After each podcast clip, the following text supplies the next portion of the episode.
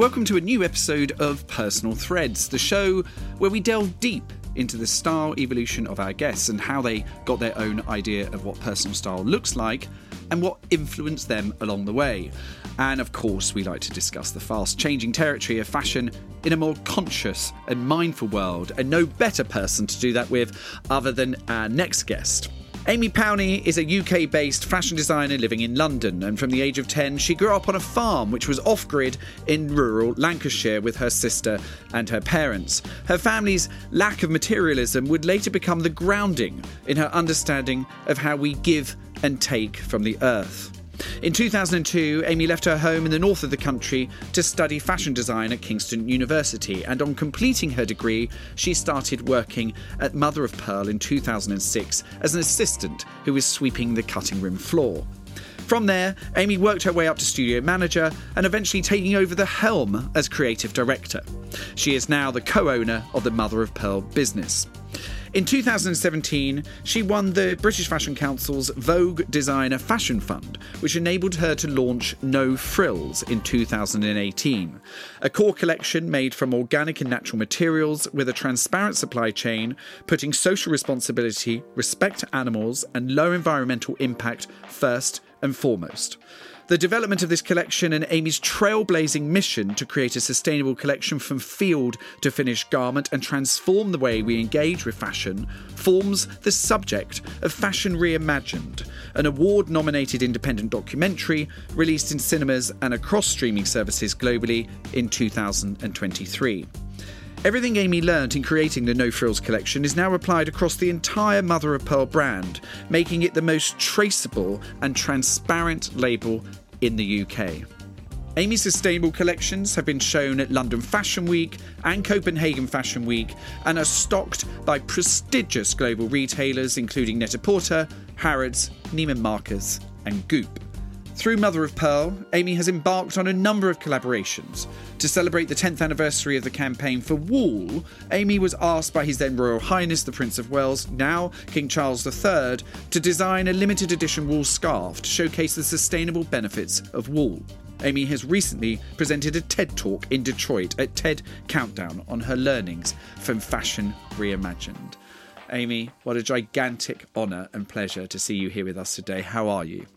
I'm good, thank you. That was good Monday motivation. You just gave me a synopsis of my career. Your whole um, life yeah, there, thanks. panning yeah. back.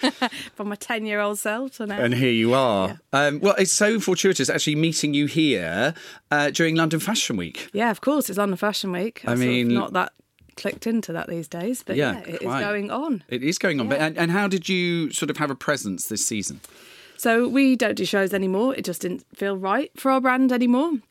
Um, but we did a small kind of uh, presentation, or screening, should I say, Fashion Reimagined, um, on the eve of Fashion Week. Um, just a really intimate affair at one hotel, and just sort of had 20 like minded people in the room just to watch the film. Some of them were watching it again, other people come see it for the first time, and we had a little Q&A at the end. So I'm interested in that because you sort of were saying, therefore, that you, you don't have the shows, you don't kind of do the machine of London Fashion yeah. Week, so to speak.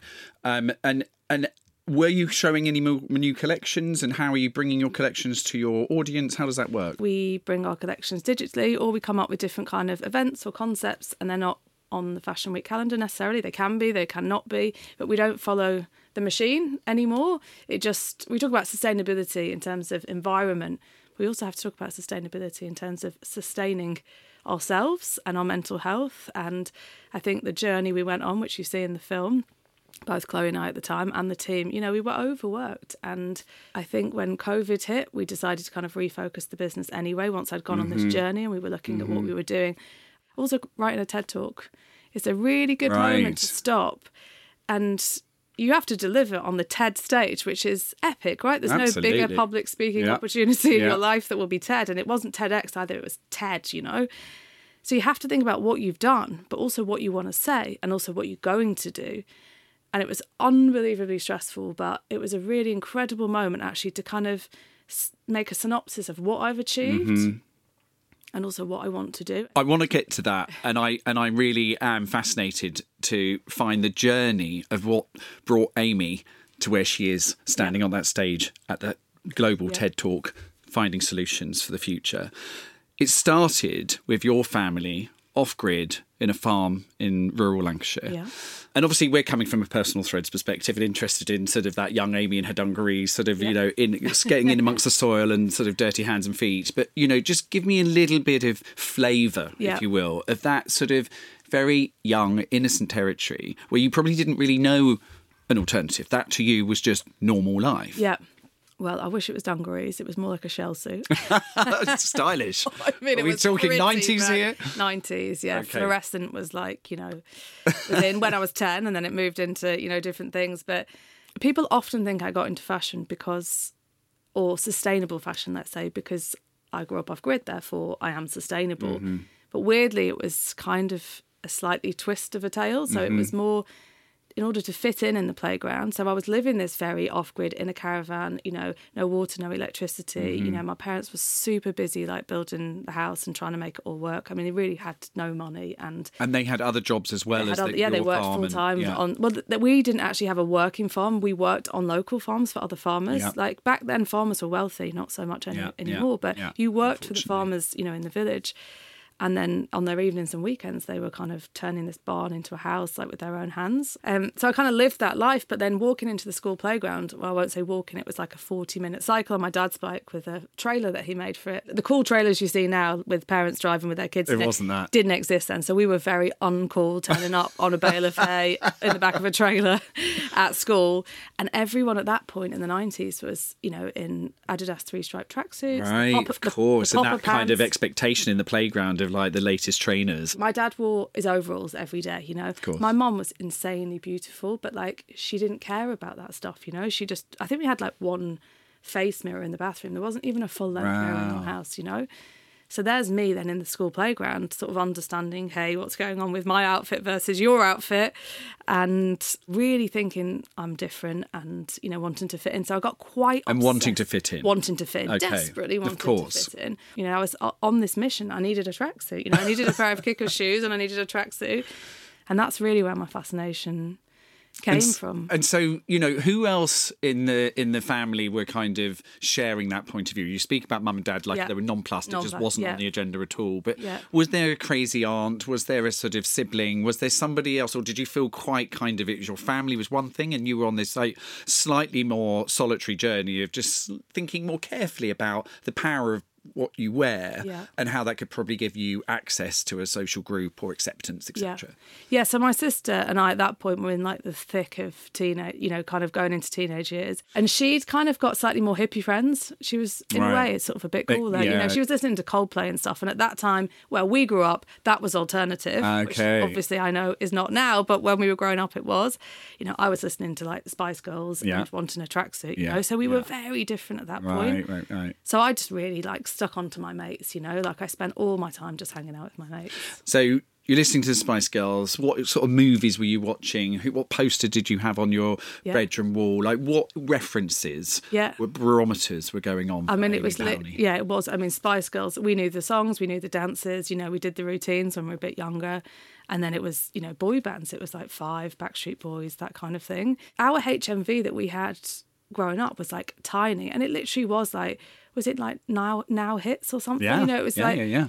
we didn't I didn't have access to that stuff. And my mum and dad did used to play Fleetwood Mac was on repeat in our house. Thank like goodness thank that. God for that. but I hadn't sucked that up at that point. Like I remember like a Saturday in our house, like crowded house, Fleetwood Mac would be on.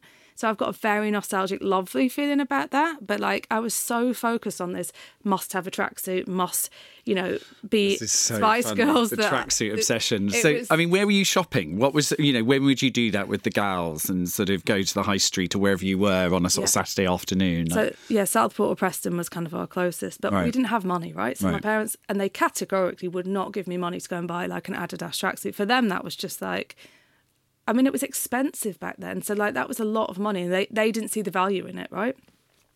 So I had to work myself. That was the only way. So I'd wake up on the weekends and school holidays, and I'd just I'd go and work on the farms myself. I was just doing anything I could to get that brown paper back. This is all kind of slightly, you know, amazing if you look back at these chapters and these moments of actually, you know, by default you were then sort of being forced to work on the land. Yep. And this intrinsic subconscious sort of absorption of the fact mm-hmm. that actually, like you say, what you give and take from the land and that relationship, that sort of full cycle, became actually the sort of foundations and the pillars, Yep. if you will, for what built Yeah, your totally. your brand as it stands for today. And that's what I talk about the kind of like pivot of the story. So that stuff that was actually being rooted in me. Mm. So everything from Fleetwood Mac and Crowded Mm-hmm, House to my hands being in the ground and me being connected to nature. Plus, we didn't have electricity, Yeah, right? So I had to watch a wind turbine. If it was windy, I could watch Neighbours and Home and Away. If it wasn't windy, I couldn't. right. Water, I had to like pump it out of the ground to even get water. So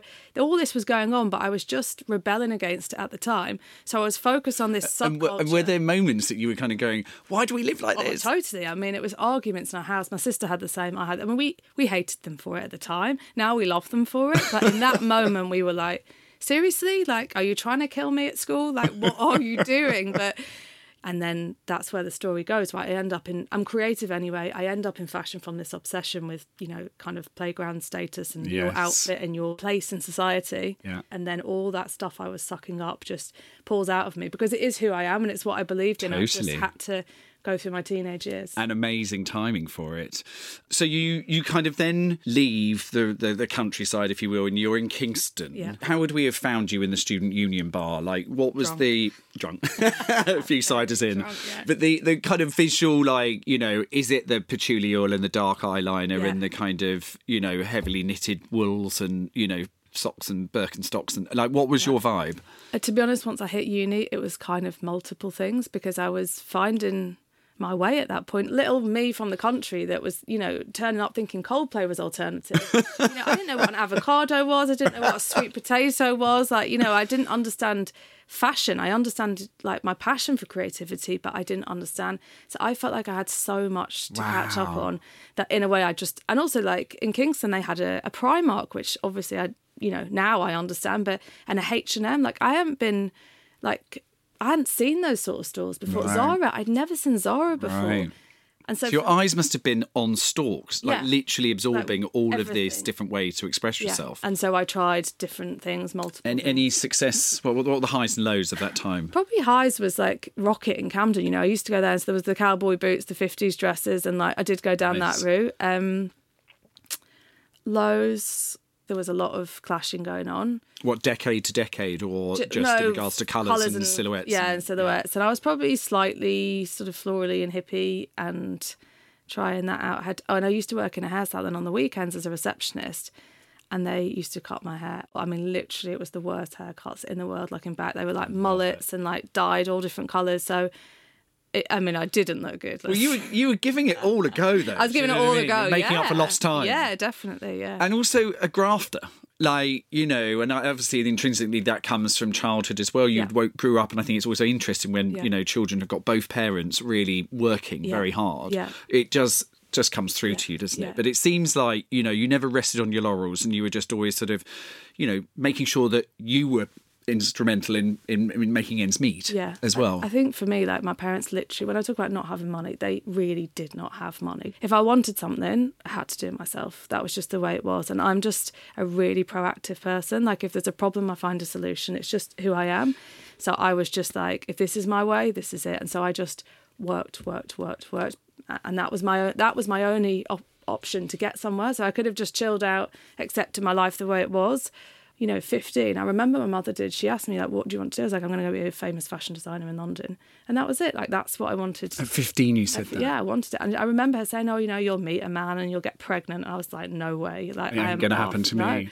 But thank goodness that work ethic did play out in the way that it did. And thank goodness to, for all of us in many ways, because I've worked in fashion for 25 years. And like you say, it was a system and we all went along with it. Yeah. And probably about six years ago, I also started to feel very much like we were contributing to part of the machine in a, in a negative way. We were producing so much content for brands, all about buying more product. yeah. And you have, in many ways, and I know you, you're very humble and probably wouldn't necessarily take that accolade, but in many ways disrupted the industry to make it look in, in itself in a really much more academic way and not with a sort of show offy kind of approach. It's just a sort of highlighting some of the major errors, some of the huge injustice, Yeah. some of the alternatives and solutions, and, and, and an element of, um, yeah, just being a good person Yeah. about it, actually on your watch, Yeah. doing the right thing. Yeah. So, talk to me about. We're just going to go to the early days of walking in that door of Mother of Pearl. Yeah. It's a bit of a brand that's probably lost its way a bit at the Yeah, time, yeah. and you've got a gig in fashion. You know, albeit sweeping up in the Yeah. in the cutting room floor, you're you're there, you're in. So, talk to me about what that all felt like. Yeah, so I mean, Mother of Pearl at the time was like a completely different brand. Um, it was very tiny, it was very niche, it was very specific, but they paid, you know. And at the time, I was interning for Giles Deacon, and it was in Giles Deacon's heyday. Like my introduction to fashion at that point. I mean, it was frightening, but it was just so exciting. You know, mm-hmm. this is like when Lisa Ange- Evangelista, like, you know, opened his show, and like, it was just really his heyday. So I was kind of thrown into that. But it was an internship. There was no money. I needed money. I didn't have any support, so Mop was paying, you know. And so I started working there. I did three days a week. I mean, I really was just sweeping the sweeping the floor, doing some pattern work, making cups of tea. How old are you at this point? Yeah, twenty one, I guess.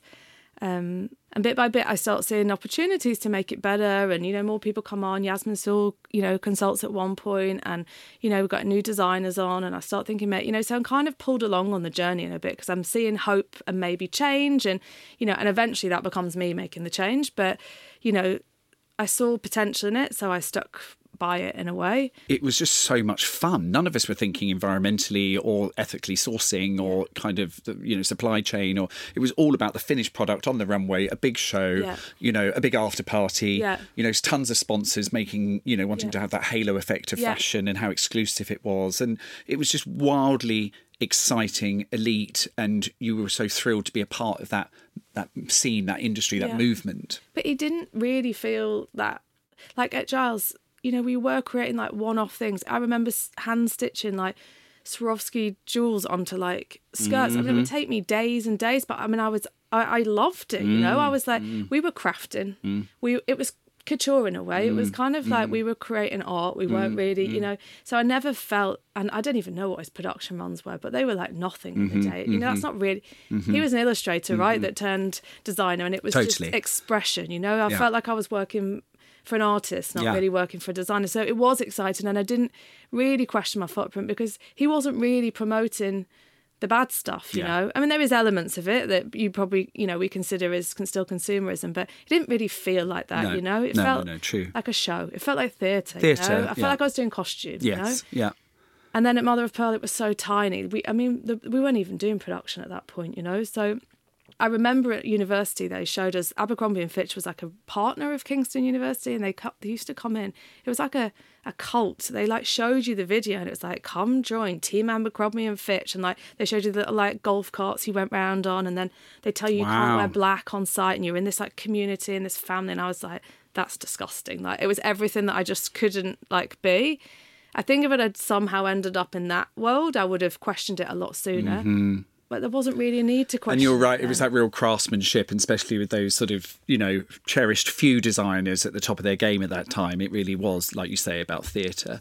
When did it start to realise that you were sort of observing, you know, where there could be improvements made and realising who was going to change the status quo? Yeah. And then, you know, your good few years in the door at MOP and then starting to having the I guess the sort of focus and the light shine on you a bit, where you Yeah. kind of look in the mirror and go, "Well, actually, maybe this is me." Yeah, yeah, totally. And I, and I know exactly when it was.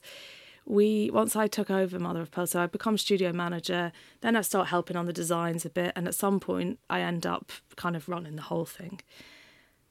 And then it starts doing well, and we start selling. You know, instead of a few pieces a season, you know, I'm getting big orders through from Matches, Net-a-Porter. Wow. You know, What was going on there then? That was just design at this point. I just che- I changed the aesthetic of the design Mm, at that point. Um, we signed up to a new um, showroom. She was, you know, hot and selling, and it just boomed. I mean, I can tell How you. exciting! I mean, it was, but you know, at that point, I think within a year, we went like sort of from turning over, you know, a couple of hundred thousand to like two mil. Like it just happened so quickly. Wow. And then they started pushing me. I want shoes, I want bags, I want pre seasons, I want this, I want this, and I'm like, yeah, sure. You know, we weren't prepared for it. We didn't have the production processes involved. I'm not. And no, you wouldn't have had that experience No, I'm not well. a shoe designer. I'm not a bag designer. Like it was all just happening too fast. And at one point, I remember at the end of the year, and I was totally broken. I counted my designs. Like I counted my line sheets, you know, and we designed and sold 700 products. And I was just like, now I'm part of the problem. Like this doesn't feel that gelsy, exciting theatre anymore. This doesn't feel like niche, independent brand. Now I'm part of the system. And I was like, then went back to my university moment where I sort of knew I read No Logo by Naomi Klein and I knew about social issues.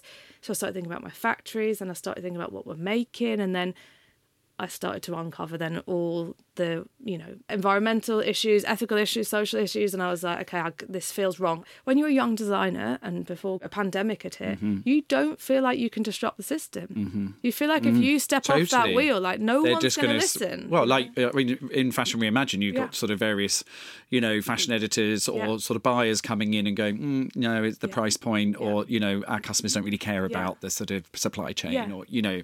So you were right in some ways But, that you know, you took a big leap of faith. you know, for COVID, for all Mm. of its like issues, did make everybody stop. Mm. And then I feel like everybody had to reimagine themselves in a Mm, way, and actually it gave an opportunity for diversity in terms Mm. of how you do your business. Mm-hmm. Yeah. So that helped as well as me becoming older and more confident and obviously doing things my own way anyway. But yeah, it was about two years of me just being very unhappy and stressed.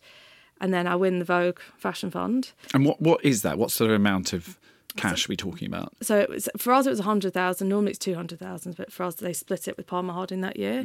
Just imagine Dragon's Den. That's Mm-hmm. Yeah. just how it is. But instead of the four that you normally know, it's like Lisa Armstrong, Yeah. Caroline Rush, Rush. Victoria Beckham sat on one of mine one year, Naomi Campbell sat on one Mm-hmm. one year. You had the kind of industry insiders, then you had the kind of more, you know, on the outside. yeah. And you just had to go and present to them. And, it, And you you were presenting about building a ethical. Yeah, brand. I think I did it twice or three times. I can't remember, but at the third, the one where I won the award, I was like, "This is where I'm going, and this is what I want to do. And if you give me this prize, this is what I'm going to go and do with it." Great. So you got 100 grand in the bank, and you're like, right, okay, I need to look at my supply chain. I need to create a collection that has the least impact I could possibly imagine. I mean, I'm actually interested in, in the actual disciplines from the design aesthetic as Yeah. well that you were sort of thinking about making at that time. It literally was. This is my vision. How can I make the best possible product using the least amount of chemicals, with the lowest carbon footprint, the lowest transportation footprint, in the most environmentally friendly way? That was like the brief. But of course, we didn't even know what that meant ourselves. So, Chloe, who you see in the film a lot, you know, she's incredible. And, you know, we took to Google first. That's the reality. We were like, what is conventional cotton? What is organic cotton? You know, we start talking to, we basically try and piece this puzzle together through talking to suppliers, getting on Google, researching something else, talking to somebody else, meeting someone else. Um, it, you know, it takes a few years for us to kind of really understand how that all kind of connects and comes together. When you see the film, what I love about it is that it you know, at that time, our citizens, our customers, our communities, they weren't really asking those questions either. But you are. You're it's it's like the camera kind of goes really inside your mind and you're constantly questioning. You're constantly exploring alternatives. You're constantly like you say looking at if that doesn't work well then we'll find a solution. Yeah. you know and it and that's what's so fascinating in the film because the reward at the end when you've actually got the collection up and running and it gets that sort of sniff of reaction from people who are starting to turn gear it's so wildly exciting. And anyone sort of listening you must watch fashion reimagined because it is a, a, a pivotal moment within the fashion industry i feel. So yeah just what was the what was driving you constantly there? A combination of a billion and one things. If I want to do something, I'm going to make it happen. But also, if I see a problem, I need to fix it. I don't know what that is in me either. You know, it's like climate change. Sometimes my husband's like, "Why are you taking on climate change?" It's like, you know, not not to do it, but like it haunts me at night. You know, it's Yeah. just like I I have climate anxiety because I'm like, the world is ending. These people are dying. This is unjust. Like I can't cope with this it's injustice I can't cope with, and I don't really know where that comes from. It's sort of just maybe it's from a previous life or something, but it's just like it's in my soul. Like if it's unjust, Well, it's not- the true sense of a activist. You know, it's it's actually most fascinating territory that I've seen in fashion in the last sort of you know five to ten years. Is, is these people who are prepared to not just think about the product and really invest the building of their brand around principles. Yeah. You know, and then we look at the fashion industry, Yeah. which has always been a social reflection of where we're at. Yeah. Suddenly, it's it's reflecting a very traumatic, damaged planet, Yeah. and also an industry that carries many, many sins. So, talk to me about how you rationalise a lot of that in your head in the way of actually you're you're producing a product. Yeah. It goes out to your Yeah. consumer. They're buying that product. Yeah. You know, then people sort of banning, you know, throw around things like we've got enough clothes on the planet, Yeah. enough to dress the Yeah. next six generations. You know, where do where do you sit within all of that? Yeah, it's a really good question, and that I've got two part answer to it. Prior to my TED talk, it was very much people have to wear clothes, right? I'm also a woman, and I'm also very pro women. And there's nothing that fulfills me greater from a creative, the designer in me, not the activist in me, for a woman to buy something and it make her feel amazing. So I'd rather make the best ones, done the best possible way, and make women feel great. TED Talk happens so many interviews around the film. Biggest elephant in the room growth. If we talk about a linear trajectory, and we only talk about success in this world, Mm-hmm. in a very male built, mm-hmm. Mm-hmm. built mm-hmm. world, no offense, but you know, it's profit and loss. That's how we measure success. Totally. Job titles, money, that's it. Yeah. The problem with the world is nothing in this world lives in a linear way. There's a wonderful TED talk um, by Kate Raworth. She's an economist and she explains this perfectly. We don't work like that. You're circular. We live, we breathe, we die, we reproduce. You know, we grow, we have seasons. Like nothing works in a linear way. Everything works in this like circular, uh, like much more holistic way. Why do we believe that this is the only way to do this? And this is where I get to the point where we need to reimagine the entire, not just fashion supply chain, every, Every supply chain, every yeah. industry. Yeah. And then I've got to this place, and this will be my next project, however I do it, in whatever way. What if by, you know, when you think about charity in terms of a non profit organization Mm-hmm. or something, they are a business model Mm-hmm. where it gives more than it takes. Mm-hmm. So, what if you could apply that to an actual supply chain Mm-hmm. business? What if I could measure everything I took from this earth Mm-hmm. and from people on the way, Mm, nice. measured it, made sure I gave everything back, so I, I don't, so I'm truly carbon neutral, Mm-hmm. and but not, I'm truly ethical neutral, you know. But what if I could also improve it 10% on the way? So, Mm. what if by the very nature of every time I sold something, it was better for the planet? What if you could watch I your that. website change, like get the numbers come in?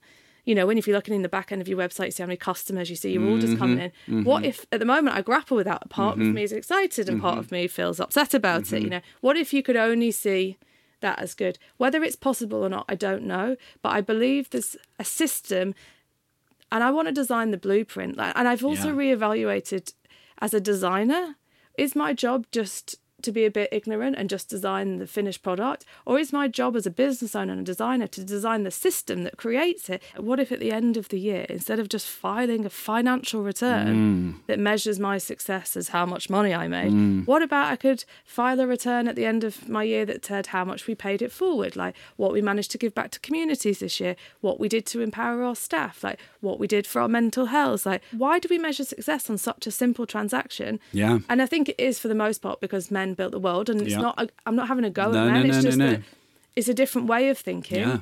You know, it's we like need much more female. we- we need in that both. vision of success because the world needs male and female, otherwise it wouldn't exist, right? Mm-hmm. We have to reproduce, and that's how mm-hmm. we mm-hmm. continue. Mm-hmm. And I think that's the biggest problem. And that's why, you know, it's so difficult for women in many ways in the workplace, especially if you want to be a mother as well, because we're not that linear creature. So it's complicated to try and weave it in. And it's the education piece in the way of like you're saying if you're empowering your women or your men, you know, customers who are wearing mother of pearl pieces to actually be able to have the knowledge to share where that piece comes from. Yeah. That actually that's what new style looks like. It's not that I got this and it was a rare piece and Yeah. it was capsule collection and no one else can have it Yeah. or you know I got it really cheap but it's actually worth this or Yeah. you know changing all of that narrative Yeah. and actually saying I, I did invest in this properly this is going to last me for a very long time Yeah. but I know very I've got so much I can tell you about the sort Yeah. of journey Yeah. of how this product sits with me today. And that's about marketing and communications too. Like we did get to a point where all fashion, if a journalist would just say, "What was your inspiration this season?" They just wanted me to tell them, you know, it was eight I went to a trip to- yeah, I went yeah. to a trip, whatever it was. And actually, what if the product itself is just part of the system? You know, what if actually as a designer, it's my duty to design the whole thing. What about that I have to communicate to you to tell you like what your garment's made of and what that means. Mm-hmm. Like we're doing a big project with Tencel at the moment and Mm. You know, I learned, which I didn't really know, that in certain, depending on where your trees come from, if it's in Europe, it can take it's it's sort of between eighty and hundred years for that tree to grow before they cut it down to make your dress. So when you're wearing like a viscose piece, the tree we talk about like our grandmother's clothes, but actually the trees were planted in our great great great grandparents like generation. So, you know, it's so much more than just a dress. You know, you think about polyester first of all, you think about it, it's the same oil you put in your car. So it's just petrol basically mm. makes your mm. Mm. dress, which is also what makes your packaging. So then we need to think about that. But also, if you think about fossil fuel, it's billions and billions of years old. So the planet created this like natural resource. Billions, it took billions of years to like compress it and make it. We extract it and use it into something and throw it into the bin before it's a year old. Madness. Like it doesn't. It's like humanity's time we've been on the planet versus how long it's been. You know, we're just like a, mm-hmm. a drop in the ocean. It's the same when you think about what we're doing with the polyester dress. Like we need to reimagine the fact your clothes aren't just the designer that designed them, but what nature did to it before. I love that. I absolutely love that. If you kind of give me a, a, a visual aesthetic of what the mother of pearl woman looks like, what are the sort of shapes and what's the language and how does that translate to where she is in 2023 24 like what's what how are you getting your inspiration for actually the design part of it I mean, her herself, like all I ever think about is her brain and her beauty because of her brain. Like it's just that. in my head, it's like she's she's so switched on. That's just who I, I think about. She's every shape and every size. But like in terms of my aesthetic, it's very much like because on my journey in sustainability, I also thought about the product itself, and Mm-hmm. so I changed my aesthetic and I mm-hmm. changed my own as well. Mm-hmm. Mm-hmm. Wardrobe classics, and by that, everybody has different versions of them, right? But I like to think about well fitting, like well constructed, beautiful shapes done as your like kind of classic pieces you want to wear over and over and over again but with design details on them that make you just feel like it's intelligently considered. The design wasn't just mass produced you know. But you know we all try them on you know. So if it's a tailored jacket we're all different shapes and sizes and we converse over it a lot. So we're trying to create these pieces that make all women feel good which i guess is how we approach stuff right? We do things quite earthy quite rooted quite with purpose but we also do it with a lot of thought and therefore like and we want and the woman has a lot of thought herself so the garments themselves are kind of everything you want to wear because we don't want to make things that are just going to get left in your wardrobe. But with things about it that make you realize it wasn't just a quick two minute fix you mm. know that we've really which creates a real sort of affection Yeah, to that exactly, piece yeah. and there's a new level of respect Yeah, which obviously is so important. And i think when we look at the industry as well i'm just sort of you know we're all so aware of the time factor of the change needing to happen. I mean i think it's just overwhelming and you talk about sort of climate anxiety i think you know well, a lot of people listening probably Yeah. very much relate to that. And without pointing fingers you know we there is a bit of a sort of head in sand sort of business as usual. You know this machine is still kind of working. You know we're talking about major global brands using just the same old machine of you know bringing a, a well-known face to the campaign and then off the back of that sort of saying that they have a sustainable element to their business but it's greenwashing in all honesty and there's a very Naomi Campbell for Pretty Little Things. I mean, I'm happy to say it. It's fine. I mean, exactly, and and and and. Yeah. I mean, you know, Yeah, yeah, I'm, okay, I'm- yeah, it's I not mean, the I'm only thing, slightly yeah. kind of like, is this? I, I get really. Not even angry, just deeply in shock Yeah. that it's still happening from the major players, and I'm like, what? What are they not seeing, especially in regards to listening to a changing audience? I mean, first and foremost, I don't understand it if I'm honest. Like, it's, you know, they say don't judge by your own standards, which I try and apply all the time, right? Mm. Try to put myself in somebody else's mm. shoes, try to think about what they might be mm. feeling and why not. But in that extremity where you're already very wealthy, you don't need any more money. Why would you do that? I, I, I find it so hard. The only driver in it has got to be money because it's actually not, even if you take the ethics out of it, it's not good for your career. So it's got to just be an unbelievable amount of money in a check. And I always use this analogy because I use it in my everyday life when I'm struggling. If I was on my deathbed tomorrow or next week, or someone told me I had a week to live, what do I want? I don't want another big check. I want to be with my family. I want to be with my children. I want to spend time with the people I love. Mm. And I think we have to just check ourselves in on that stuff all the time. I think that's a really good message for all all brands and all talent and all ambassadors and all people play uh, part in our industry of fashion. It was just to take a check, Yeah. you know, just really constantly. Not a check, though. Not a big check with zeros on it. Take a check of yourself. Yeah. thanks for don't take it- the big. yeah, don't take the check. financial check. Take the check of yourself. Take yeah. the check of yourself, Yeah. and that's it. Because there is a, you know, there is a sort of lot of money that sort of circulates around, and it's about sort of doing the right thing. When you kind of look at the sort of next stage of the industry, and you know, you've got mother of pearl Yeah. within all of it. Um, are there other people? That you're observing around you, whether they're brands or talents, Yeah. that you you want to applaud as well. That you're kind of looking at their work and going, I really like the way you're thinking. And sometimes also I'm I'm noticing in other industries, I'm was looking at food sometimes. Yeah. It's quite an interesting to Yeah, look yeah, at other yeah. industries and sort of learn a lot from them. I think food's always been slightly ahead Yeah. of fashion. Yeah. And I know now that a girlfriend of mine who used to be within food and sustainability is now head of sustainability at Chanel. Wow, yeah. So they, you know it's interesting they're bringing Yeah. in those sort Yeah. of heavyweights. Well, it all comes from soil for the most part. Not all of it, but for the most part, trees grown in soil. All your cotton is grown in soil, which is the most used fibre. I mean, polyester is obviously different, but it all starts from the same place, and that's what everybody kind of misses, which is understandable because you don't see that in the window of a shop. You don't see the field, you see the finished, right? And I've ended up moving into the activist world because I feel more like Comfortable. comfortable and Yeah. I feel like in the fashion world I'm stressed because I feel like I'm talking and not everybody's listening Mm-hmm. or they're paying lip service and then they don't follow through with it or they Mm-hmm. write another press release about what they're doing but it's just a release it's not an action Mm-hmm. whereas when you're on the ground with people like Alice Aedy from Earthrise or you know these incredible young women that are just like standing up and making change the people I was in the in the room with at TED Talk. I mean, if you listen to Al Gore speak, it was just so powerful. And they're the people I want to applaud. And also, I do want to applaud, and I know it's controversial, but Just Stop Oil, you know, those young people that are standing up to do, they're going to prison, not for just themselves, they're going to prison for us. Yes, sometimes it's annoying that they're in the road, but like, for me, this is like Star Wars and they're the rebellion, you know? And who do you want to be, Luke Skywalker or Darth Vader, you know? like, these are the people that are actually like, they're so frightened about their future, you know? And I just think we need to re- realize that these are heroes. And so many people say to them, yeah, but you need to change it in a different way. You know, you need to go to governments haven't done that. They, they're left. It's not like these people are stupid and they don't know a different way to do it. It's just that the different way has been done and it didn't work. So I think we need to look at the youth and we need to look at these activists. We need to learn from them, but we also need to applaud them. That's really exciting when you when you say that. Obviously, looking at your heroes and you're sort of going back and looking Yeah. at some of the younger Yeah. ones coming forward, saying, "Not on my watch, Yeah. zero tolerance. I'm going to make a difference. I don't care what the consequences are." We need these young people to be standing up and fighting. The ones that are taking the governments to court are my favourite. You know, they're using the law, uh, you know, to like get these people, and I, you know, I find that like the most exciting. It's part. very inspiring.